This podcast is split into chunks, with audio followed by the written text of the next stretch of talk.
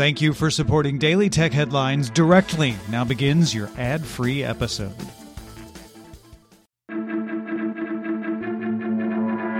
These are the Daily Tech Headlines for Friday, May 10th, 2019. I'm Rich Stroffolino. Uber priced its IPO at $45 per share, raising $8.1 billion in the offering and valuing the company at $82.4 billion.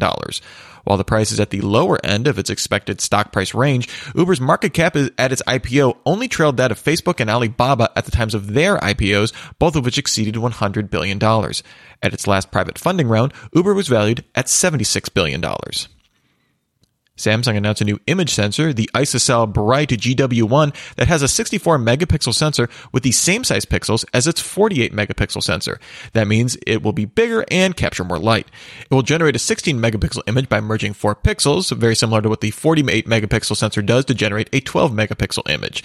The Bright GW1 will also be able to descramble the color filter for a full uh, for a full res 64 megapixel shot if you have enough light. The part will go into mass production in the second half of the year, so it might show up in phones by late 2019. Nike is adding a feature to its app called Nike Fit that uses computer vision to scan your feet and some algorithms to recommend the right shoe size. In the listing for shoes in the app, you'll have the new option to measure. You stand next to a wall and point your phone's camera at your feet. Two circles appear to give you a level shot. Once it's all good to go, it scans your foot and recommends a size.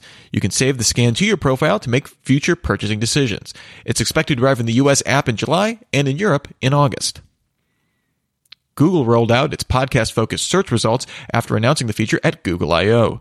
Searching for a podcast now shows you the three most recent episodes, which can be played through a web player at podcast.google.com. Users signed into their Google account can then sync playback through the Google Podcast app.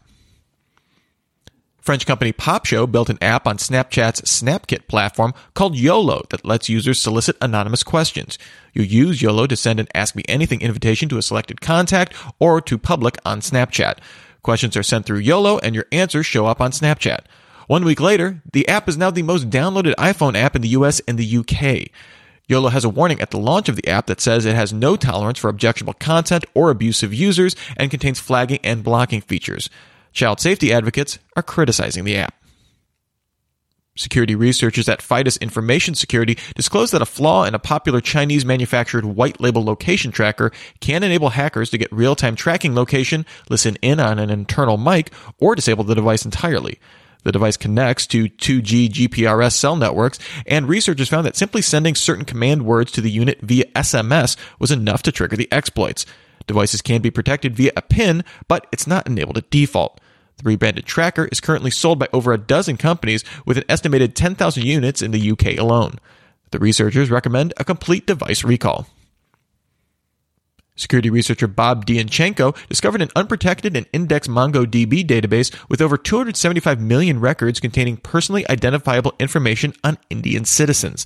This includes names, emails, gender, mobile phone number, income, date of birth, and employment history. The owner of the database is unknown, but based on the structure, the researchers suggest it was part of a massive scraping operation. The database remained open from April 23rd through May 8th when a hacker group called Unistellar appears to have wiped out all content. Washington State Attorney General Bob Ferguson announced that as part of a legally binding agreement, Amazon will now require all third party sellers of children's school supply products in the U.S., like backpacks, pencil pouches, lunchbox, etc., to provide lab testing that their products are safe from toxic metals. The change comes after an investigation by the Washington State Department of Ecology that found 51 products on Amazon had illegal levels of lead and cadmium out of 84 tested. New sellers will be required to show lab certification prior to listing products, and Amazon must remove any items found to exceed legal levels within two days. In its Q2 earnings report, Sonos announced that the Sonos One and Beam devices are getting Google Assistant support in the US next week, with other markets to follow. Google Assistant integration for Sonos One was originally announced way back in late 2017. In Q2, Sonos lost 22 cents per share on revenue of $210 million, beating analyst estimates of $206.3 million. Sonos' home theater division posted a revenue of $89 million, selling 57% more products on the year, while traditional speaker unit sales decreased 16%. Germany is testing a system that uses overhead electrified cabling to deliver 670 volts of DC power to a truck's conductor rods. The Siemens developed e Highway is designed to work with a custom Scania hybrid truck developed by Volkswagen as long as it's going less than 56 miles per hour. The test is set to run until 2022, and if successful, could be expanded more broadly. And finally, Nintendo announced it will stream its next Nintendo Direct on June 11th at 12 Eastern at the open of E3. Nintendo says it will focus on its game lineup for 2019. For more discussion of the tech news of the day, remember to subscribe to Daily Tech News Show at dailytechnewsshow.com. You can find show notes there and links to all these headlines there as well. Thanks for listening. We'll talk to you next time. And from all of us here at Daily Tech Headlines, remember, have a super sparkly day.